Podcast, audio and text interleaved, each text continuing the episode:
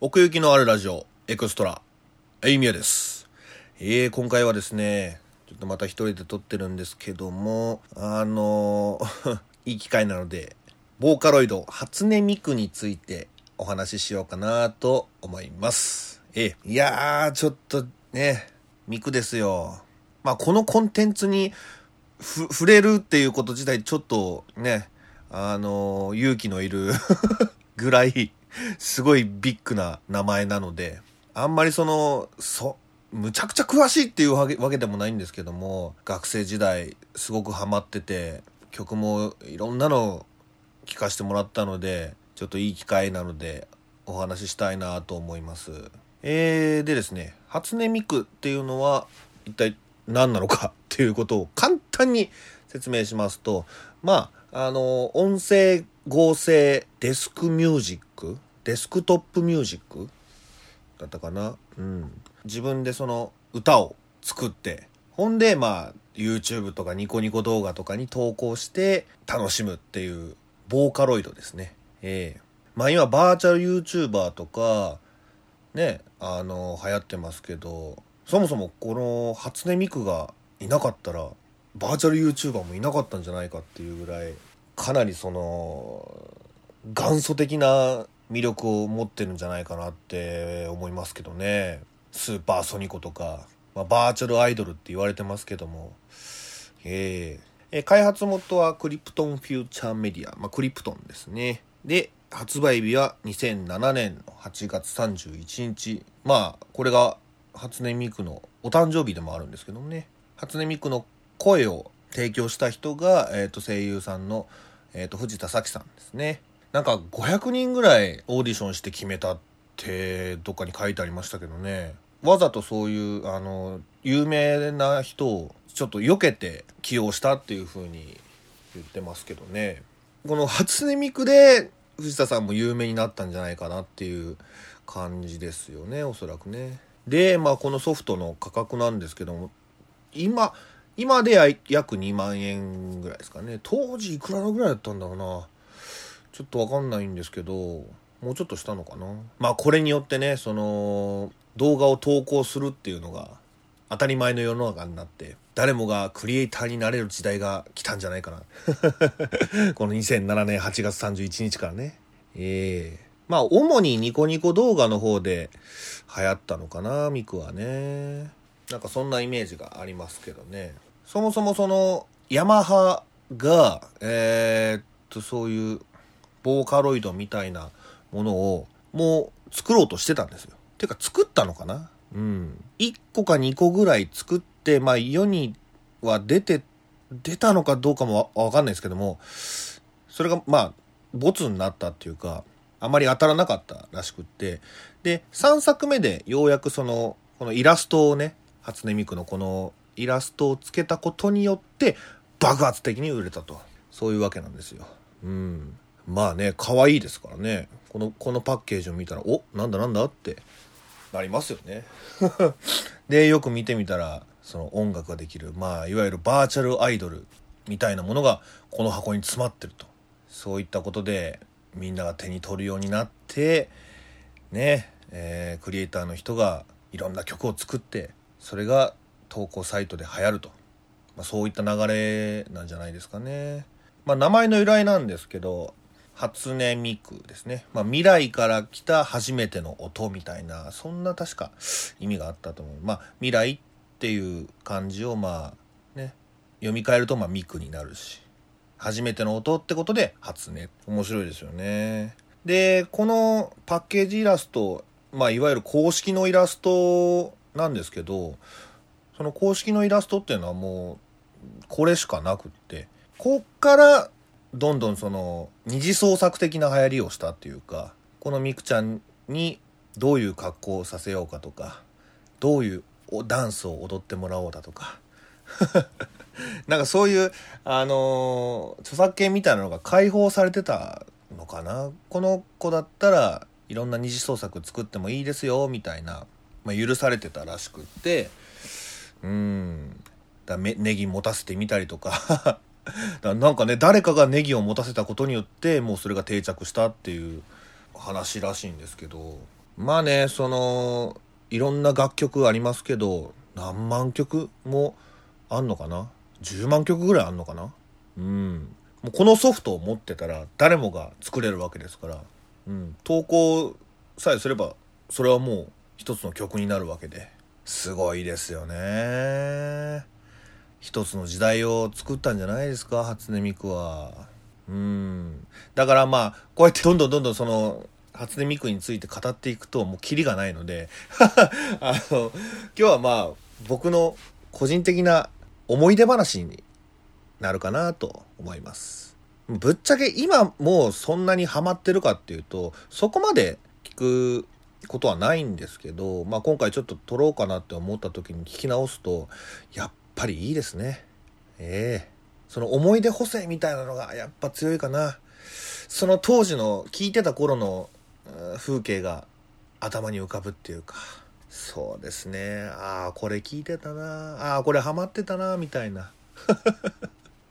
そうなんです。あの完全に受け身状態で、自分が作る、発信する方ではなかったんですけど。だから、このボーカロイドについての細かい説明みたいなのが特にできないんですけどね。まあ、知ってることだけ言うと、その、50音。あからんの50音だけ、その、内蔵されていて、だから英語とかは発音できないですね。あと、おしゃべりさせようとするとちょっと変になる。だから歌うっていうことに特化したソフトだらしいんですよ。うん、だから英語の歌詞とかを歌わせようと思ったらもうカタカナ読みみたいな感じになってるらしいんですけどね。まあそれを上手に使った曲なんかもありますけどね。なので、まあ今回はですね、この初音ミクの魅力を伝えるとともに、勝手ながら僕のベスト10を 発表していこうかなと思います。まあね、こんだけ曲がありますから、多分初音ミクを好きな人が10人いたとして、一番好きな曲は何ですかって聞いた時に多分10種類曲が出てくるんじゃないかっていうぐらいいろんな種類があるので、僕の ベスト10をここで発表したところでうん、あの曲がないやり直しみたいなことを言われてもしょうがないというか。それぐらいねもういろんな人に届いてるキャラクターですからね、まあ、当時の思い出とともにですね、えー、発表しながらまた魅力を伝えられたらなと思いますはいでは第10位巨大少女ですねえー、と、リリースされたのは2010年作詞作曲者は 40m P さん。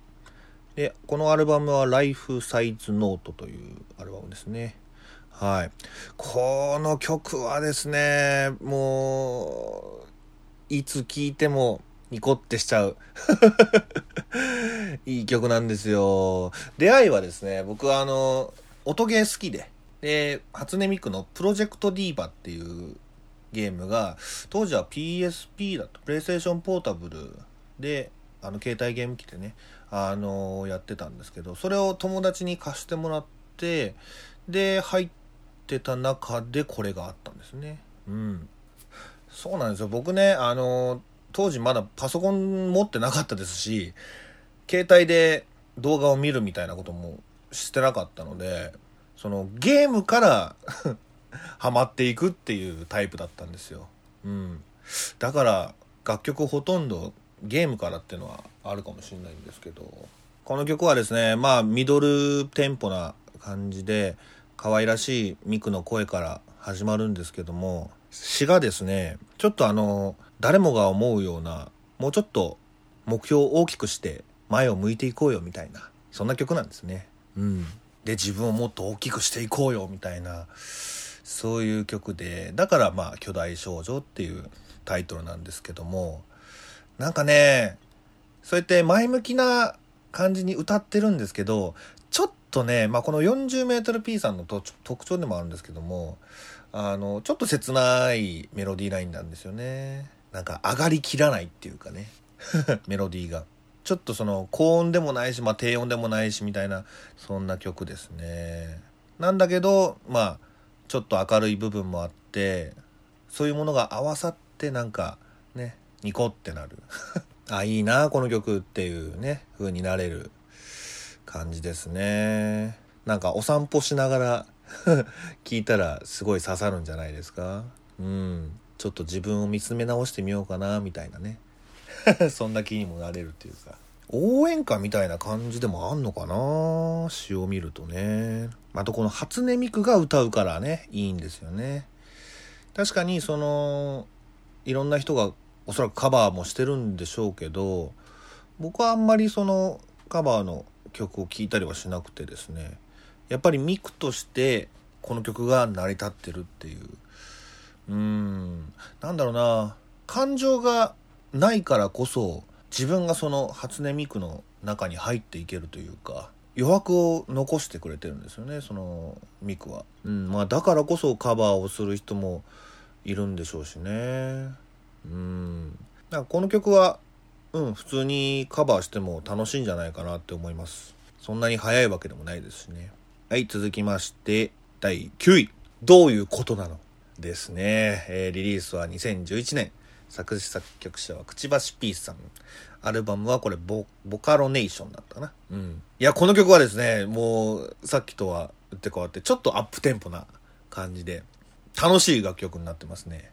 ええー、このどういうことなのっていうのは どういうことなのかっていうと まあ恋の歌なんですね。まあそういう恋愛って不思議だな、みたいな。うん。君は一体何が好きなんだ？みたいなどういうことなんだ？っていうね、その 恋って難しいな、みたいな、そういう歌なんですね。うん。で、またこのどういうことなのっていうタイトルが面白いんですよね。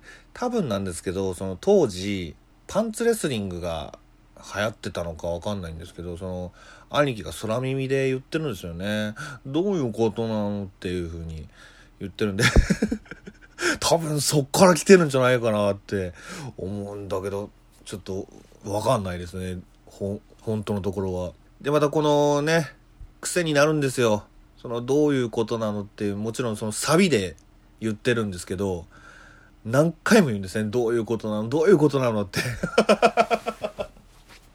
その言い方が、なんかその、初音ミクのいいところを出してるっていうか、まさにボカロっぽい音っていうか歌い方っていうか。うん。それが癖になるんですよね。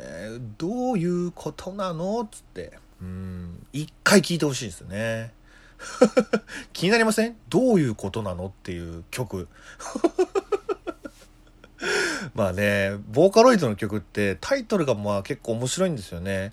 ひねってるっていうか、遊んでるっていうか、うん、そういうところから入っても面白いかもしれないですね。ボーカロイドですからね。自由自在ですからね。うん。いろんなことを言わせられるわけですから。歌わせられるわけですから。そんな遊び心満載の満載ってことでもないかな。まあまあ遊び心のある楽曲になってますね、えー、ちなみに僕 どういうことなのってこれ何回言ってんだろうと思って数えたら24回言ってました。続きまして8位。脱げばいいってもんじゃない。はい、リリース2009年落作詞作曲はデッドボール P さん。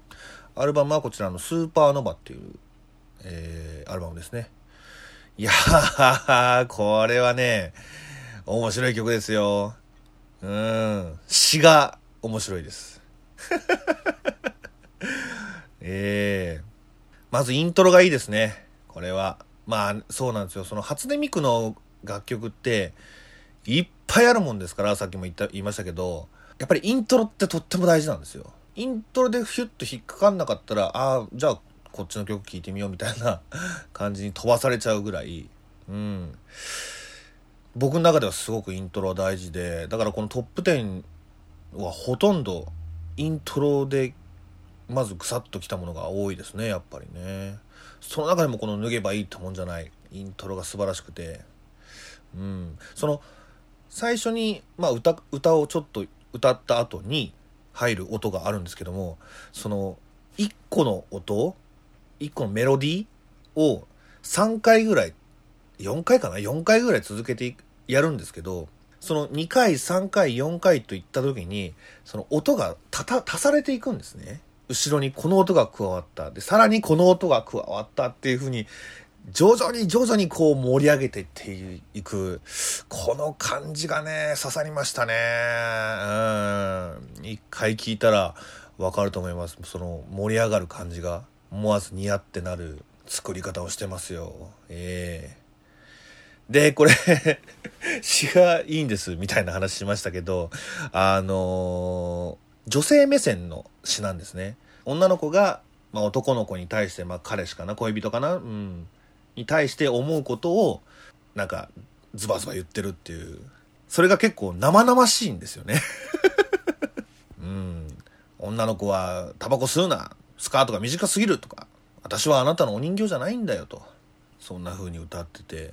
あれの日は、あれでしてたとか ちょっとあれだからあれ行こうよとか じゃあ次はあれしてよ、みたいな。もうそういうちょっと全部あれでくくらないといけない結構直接的な詩なんですよね。それが面白くて それを初音ミクが歌ってるっていうね 何を歌わせてるんだみたいな思う方もいるかもしれませんけど、これがでも面白いんですよね。うん。ちょっとテンポも早めで、ちょっと女の子に対して接し方を考えようかなみたいな曲にもなりますかね 男の子にも刺さるんじゃないですか？悪い意味で 女性の方は多分、うんうんうんうん、さあさあさあさあみたいな感じで聴けるかもしんないですし、ぜひね、ちょっと聞いてみた時に、詩も一緒に、歌詞も一緒に見ていただいたら面白いですよ、この曲は。脱げばいいってもんじゃない？でした。はい、続きまして、7位。猫耳スイッチです。えー、リリース2011年。作詞作曲は、えっ、ー、と、ダニウェル P さんかな。うん。アルバムはこちらですね、あのー、ゲームのサントラになってまして、 Project DIVA extend のコンプリートコレクション。うん、こちらのディスク1の方に入ってる曲ですね。いやーね、初音ミクをとことん可愛く歌わせたら、これになるんじゃないかっていうぐらいすごく可愛い歌ですね。うん。ちょっとなんか、歌い方も猫を意識してんのかなみたいな 歌い方もしてますし。そうそう、そういうところもね、変えられるんですよね、ボーカロイドって。ちょっと、やっぱり、作曲者さんによって、クリエイターさんによって、全然違うんでね。うん。その中でもこの、猫耳スイッチは、可愛い可愛い方に初音ミクに歌わせたっていうか、ええー、まあ詩の内容はですね、もうほんと猫の歌ですよ。うん。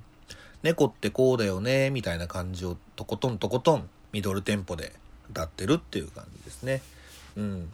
猫が好きな人、または飼われてる人とかが聞いたら刺さるんじゃないですか、ひょっとしたら。にゃーにゃーにゃーにゃーみたいな 歌ってるところもありますし。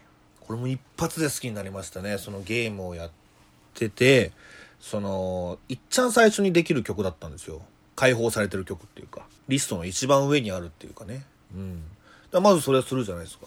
で、それした瞬間、あ、かわいいってなって 刺さりましたね。猫と戯れながら聴いてみるのもいいんじゃないですか。はい。7位は猫耳スイッチでした。はい。第6位。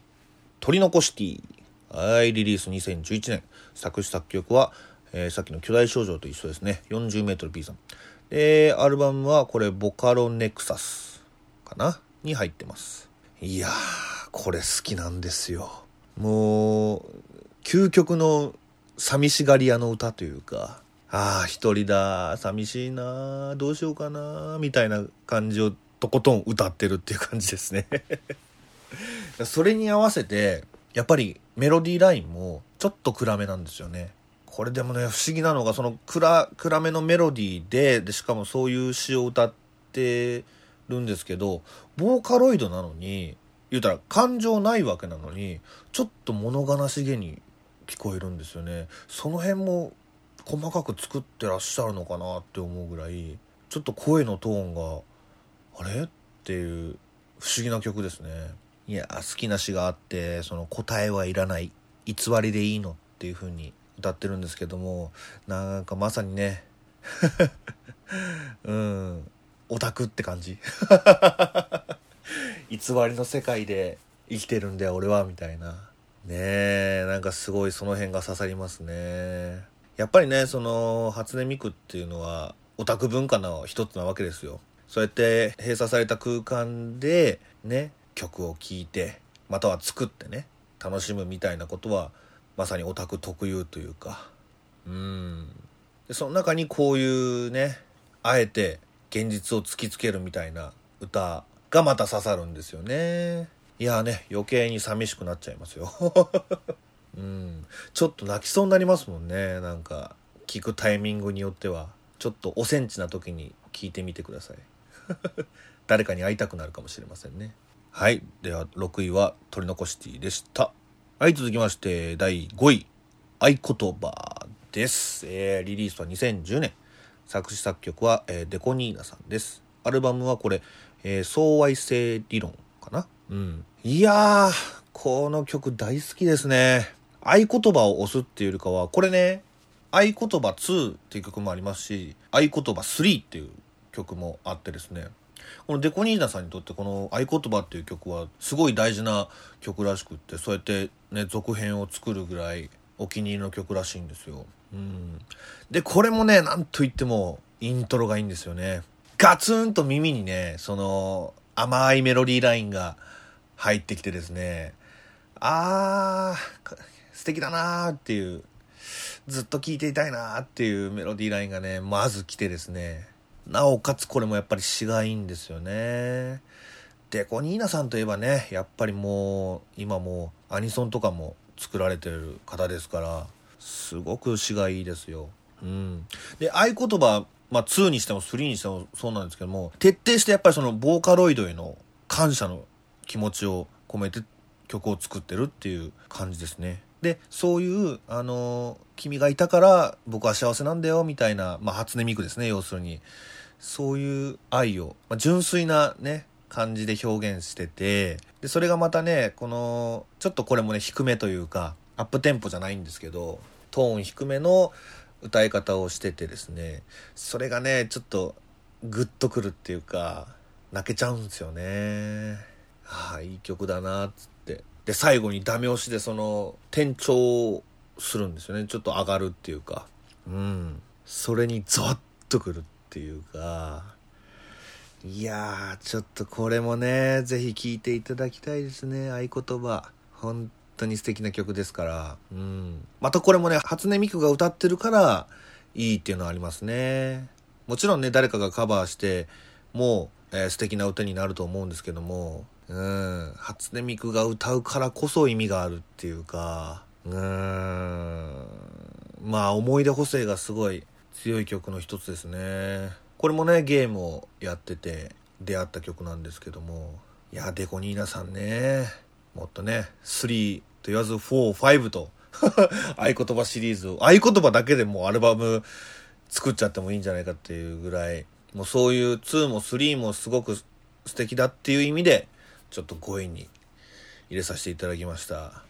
ぜひ聴いてみてください。はい、続きまして第4位、えー、Tell Your World。はい、リリース2012年、作詞作曲は、これ KZ さんですね。アルバムはこれ Tell Your, Tell Your World ですね。はい。いや、この曲ですよ。多分、今一番か2番、大、うん。これテレビとかでもね、その初音ミクを紹介するってなった時によく流れてる曲でもあるので、うん、初音ミクの曲といえばこれっていう風に答える人は、ひょっとしたら多いかもしれないですね。うん。それぐらいちょっと流行った曲で、これにはね、理由があるんですよ。YouTube の方でもう500万回ぐらい再生されてるのかな。あの、Google Chrome の CM をね、このテルヤワールドを使って、初音ミクがその Google Chrome の宣伝をするみたいな1分ぐらいのま動画があるんですけども、これがとってもいい。世界で愛される初音ミクっていうのが、その CM の中に現れてですね、うん、ああ、自分も作ってみようかな、みたいな 気になるっていうか、まあ僕作んなかったですけど でもこの曲は本当にそういうね、あのー、訴えてるところありますね。伝えたいことがある、届けたいことがある言葉があるっていう、音があるっていう風に歌ってるんですけどもね。で、それをね、いっぱいの点が集まって線になって、それが円になって、遠くへと響いていくってもう素晴らしい歌詞。えー、この KZ さんの初音ミクの曲って結構全体的にそういうのが多いっていうか、その初音ミクの気持ちになって歌ってるっていうか、初音ミクが思っていることを歌にしているっていう、うん、そういう感じがしますね。その KZ さんが伝えたいことっていうよりかは、KZ さんがその初音ミクに乗り移って、初音ミクの言葉として歌詞を作ってるっていう印象を受けますね。うん。だからこそよく聞こえるっていうか。いやー、これもね、聞いていただきたいですね。うん。すごく身近に感じられる曲かなって俺は思いますね。その初音ミクっていうものが。はい。第4位はテルヤワールドでした。はい続きまして第3位。初音ミクの消失。はい。リリース2010年。作詞作曲は、えー、コスモトマーク暴走 P さん。アルバムはこれ初音ミクの消失ですね。いやもうこれもね大人気の曲ですよ。ボーカロイドって何って。聞かれて、ちょっと意地悪な人っていうか、その いたずら心のある人はこの曲を聴かせるんじゃないですかね。うん、まあ聞いたらわかるんですけども、ものすごい早口で歌ってるんですね、この初音ミクが。いやー、ボーカロイドだからできることだよなーなんて思いながら聞いてましたね。最初はなんか、ああ、面白いなってか、まあ、最初俺が聞いた時はもう笑っちゃいましたね、正直。なんだこれって。ベラベラベラベラベラベラベラベラベラベラベラベラベラベラベラベラみたいなもうずーっと歌って。で、ちゃんと、まあ、普通に歌ってるところもあるんですけどね。またそこが良かったりもするんですけどね。うん、単純にそのメロディーラインがかっこいいってのもあるし、そういうベラベラな面白いところもありますし、おお、かっこいいじゃん、かっこいいじゃん、なんて思って、最初はちょっとそういう魅力で聞いたりするんですけど、これね、どんどん聞いていくとね、ちょっと切なくなってくるんですよ。まさにね、その、初音ミクの消失と言ってますが、そのまあ、初音ミクというソフトを、まあ、パソコンからデリートして、デリートされてしまったらどうしようみたいな、そんな気持ちを歌にしてんのかなって歌詞を見ると思いますけどね。うん、私まだ歌いたいんだよっていう風に歌詞には現れてですね、うん、ちょっと切なくなりますよ。こういうの分かると。初音ミクというものをちょっと粗末にしてほしくないっていう風に多分作った人は考えてるのかな。やっぱりこういうボーカロイドではあるんですけどもそこに人格を求めて曲を作るとすごくなんか刺さりますよね。人ではないからこそなのかもしれないですけどね、そこはね。うん。やっぱりね、初音ミクってね、ボーカロイドなんですよ。どこまで行っても。ただそれによって、一定の距離感が保てるっていうかね、そのファンとの、ファンだったり、その作曲者さんだったりとか、自分の好きな距離感を保てるっていうかね。そこがね、いいかな魅力の一つかなっていうふうに思うんですよね。だからこの曲を作った人は、だいぶそのミクとの距離を縮めた後に浮かんだんじゃないかなって、聞こえたんじゃないかなって、歌いたいって。そう考えるとすごいですけどね。うん。まあ怖いもの見たさで、まあ怖いものではないけど、まあ面白そう、面白い曲だよっていうふうにこっちでは言っときます。一回ちょっと聞いてみてください。初音ミクは、もう暴れ回ってるんで いろんなことができるんですよ、ボーカロイドって。いろんな歌い方もできるっていうか、その可能性がこの曲に詰まってるんじゃないかなって思いますね。はい。第3位は、初音ミクの消失でした。はい、続きまして第2位、ワールズエンドダンスホール。はい、リリース2011年、作詞作曲、お若さん。アルバムはこちら、アンハッピーリフレインですね。いやー、やっぱこの曲は入ってきますよ。ええいや、入れてから思ったんですけど、僕、このトップ10ね、初音ミクに統一しようかなって思ったんですけど、後々気づいたらこれ ミクともう一個違うボーカロイドルカっていうのがいるんですけど、このミクとルカのデュエット曲でしたね、これ いやーでもちょっと許してください。これはどうしても言っときたい。この曲大好きだっていうことを。まずこのお若さんの作る曲っていうのは、すごく高音で、で、ものすごい速い。その中でもこのワールドエンドダンスホールは、すごい乗りやすいっていうかね、首を縦に振りたくなるっていうか、もういろんな音がもう耳をいじめてきますからね。うん、その感じがもうたまんないんですよ。歌詞はね、これちょっと読解が難しい 感じになってますけどね。まあ、ダンスにかけてんのかなうんちょっと難しいですね。でもこの曲もさっきの初音ミクの消失でも言ったようになんかボーカロイドだからこそできる音っていうのがすごく詰まってるんですよね。うん。だからこれに関しては本当カバー聞いたところであんまり乗れないんじゃないかなって思いますね。まあまあ乗れるかもしんないけどやっぱりどうしても原曲がいいわっていう風になるんじゃないかなって。というか想像がつかないですね。あんまりカバーの。うん、これに関しては。もう本当その、この曲一個ですごいもう成立してるっていうかね、ちょっとね、やっぱりその、ミクの声も、よりボカロチックになってるっていうか、そうそうそうそう、ちょっと機械音混ぜつつみたいなね。うん、そんな感じが詰まってますね、この曲にはね。もういつでも聴けますね。うん。何回でも聴けますし、どんな時でも聴けますし、悲しい時、楽しい時、怒った時、辛い時みたいな、もう全部、いかなる時でもこれ聞いたらもう乗れます。はい。ぜひちょっと聞いてみてください。で、まあね、この若さんの楽曲っていうのは大体こういう感じというか、うん。あんまりそのスタイルを変えないのかな？そういう人なのかな？うん、感じなので、もうこの曲が好きになったら、他の曲も絶対ハマれると思いますね。俺はやっぱりこの若さんの曲ですごい好きな曲いっぱいありますもんね。で、まあその中でもこのワールドエンドダンスホール。こちらが一番素晴らしいです。はい。第2位はワールドエンドダンスホールでした。はい、じゃあね、とうとう1位来ましたよ。ねえ。なんだと思います？千本桜じゃないですよ。メルトじゃないですよ。ブラックロックシューターでもないですよ。はい、第1位は、パッケージ。はい、リリースは2008年。作詞作曲は、これまた KZ さんですね。さっきのテルヤワールドと一緒の人ですね。このアルバムはリパッケージです。いやー、もうね、この曲に関してはもうずっと好きですね。ずっと一番好きな曲ですね。もう更新されることはないと思います。それぐらい好きです。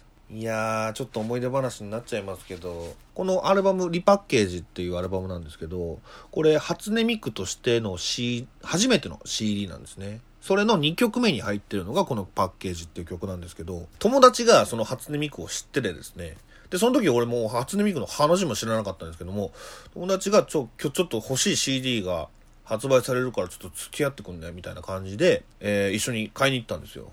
CD 屋さんに。ほんで、で、帰って、で、もう、ちょ、ごめん、もうすぐ聞きたいから聞かせてくれ、みたいな感じで、もういいよいいよ、つって、もうバッて流して、で、2曲目でこれが流れた瞬間、えって、何これってなって、一発で好きになりましたね。すごい出会い方しましたね、本当に。初音ミク、まあ、ボーカロイドの曲っていうものをそこで初めて聞きましたし、で、さらに、初めて聞いた時に初めて好きになれたボーカロイドの曲でもあるというか、その後ほ、他の曲いろいろ、それこそその友達が勧めてくれた曲をいろいろ聴かせてもらったんですけども、いまいちピンとこなくって、なんかまだやっぱりそのボーカロイドというものを受け入れられてなかったのか、ちょっとハードルを感じてたんですね。やっぱり人じゃないですから 音は。えー、そんな世界もあるんだななんて、あのー、聞いてましたけど、ただこのパッケージに関しては、もうそういうの全部取っ払って、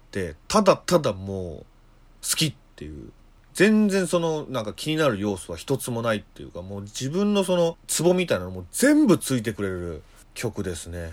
ええーいや一番最初に出会った曲がこれでよかったわーってもう心底思いますね。まあ一番ね、このトップ10の中で一番古い曲でもあるんですけど、もう揺るがないですね。ずーっと好きですね。いつ何時聴いてもいいですし、で、これもパッとその初音ミクの歌声からガツンと入ってくるんですけどね。その声もね、ボーカロイドっていう、はじめましてみたいな。私初音ミクですみたいなね感じでちょっとスローテンポな感じなんですけど歌ってみたよ、みたいな感じがね、すごいこの曲に現れてて、で、これもね、ちょっとね、切ない感じが、切ないというかね、まあ、ちょっと自信のなさが現れてるっていうか、もちろんね、その KZ さんがの自信のなさじゃないですよ。その、さっきも言いましたけど、その KZ さんはやっぱりその、初音ミクの気持ちになって歌詞を書いてるんじゃないかなって思うので、その、ミクちゃんが、まあ、発売されました。で、あの、私、歌ってみました。うまく歌えてますか？みたいな。そういう曲なんですよね。届いていますか？みたいな。うまく歌えるといいなっていう、そういう気持ちが歌詞に詰まっていてですね。うん。で、まあ、最初に言いました、その、ミクのイラストっていうのはそのパッケージに書かれてるわけですよ。だからそのパッケージから私を出してこの世界で歌わせてっていう。いやー好きですね。よくもまあこんなボーカロイドの気持ちになれるもんだと。すごいなって思いますよ本当に。うん。だからそのこれ歌詞も結構同じことばっかり言ってるんですよね。あんまりそのいろんなひねった歌詞を歌ってるわけじゃなくって、同じことを何回も何回も言って、で、頑張るよっていう風に歌ってるんですよ。そこもね、なんか刺さるんですよね。えー、わあ、これから伝説を作っていくんだな、みたいな、今にして思うとね。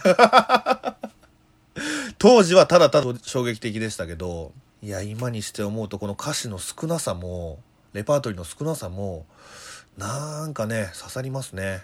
いや思い出深いなもうね是非聴いていただきたいですねうん。初音ミクの曲っていうのはこういうものなんだよっていうまあそういう曲でもあるかなって思いましたけどね。聴きやすさで言ったらどうかな。ちょっと、まあ、僕はすぐにハマりましたけどね。ちょっと癖あるかなっていう気もしないでもないっていうか。万人受けは多分しないかもしれないですね。別に嫌いじゃないけど、みたいな。うん、そういう印象ですね。なんか、そこまでドカンと、でも好きな人は好きなんじゃないかなって思ってますけどね。はい、そんなわけでトップ10発表していきました。いやー、懐かしかったなうん。これね、明日になったら多分 ランキング変わってるかもしれないです。もうそれぐらいね、いっぱい曲あるんで、もう迷いましたも、もうめちゃめちゃ。どの10曲選ぼうみたいな。で、こちらなんですけど、あの、ニコニコ動画でのね、あの、再生数ちょっと載せてみました。まあ、大体ミリオンいってますね。ええー、もうね、ワールズエンドダンスホールとか初音ミクの消失なんかはもうね、1000万に近づいてる感じですけどね。まあ、今2019年現在では、えっ、ー、と、これぐらいになってますね。まあ、これがね、千本桜だと1300万とかいきますけどね、的漁師家とかだったら1000万とかかな。まあ、大体こういう、あの、再生数の多いものに ハマっちゃう傾向がありますね、僕は。あんまりその探るみたいなことしないので、まあ、作る、作ったりもしないのでね。うん。いやどうですか初音ミク。もしね、あの、聞いたことがないっていう人がいたら、ぜひ聴いていただきたいですね。こういう歌もあるんだよっていう。もう今カラオケでもね、その、検索する時にボーカロイドっていう欄がありますからね。それぐらいたくさんありますし。まあね、まあお分かりだと思いますけど、全部古い曲です。はい。今の曲は正直あんまり分かりません。うん、どうなってるのかも。何が流行ってるのかもちょっとね分かんないですけどでもねそのそういう時代に聞いたからこそ更新されないのかなっていう気もしますしね。うん。こういう曲たちがもうね自分のすごい脂の乗ってる時期というか うん、そういう盛んな時期にこういう楽曲に出会ってですねハマってったっていう。それはやっぱりでかいことなんじゃないかなって思いますねずっと好きでいられますしねそれによってまあご存知の方もご存知でない方もですね、えー、この動画をこのラジオをね最後まで聞いてくださってるのであればちょっとこの10曲の中からね、また聞き直していただけたらなと思います。はい。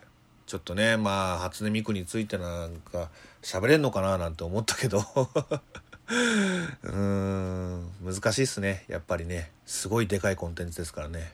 いやー、お付き合いいただきありがとうございます。はい、そんなわけでですね、えー、今回は初音ミクのお話でございました。ごめんなさい。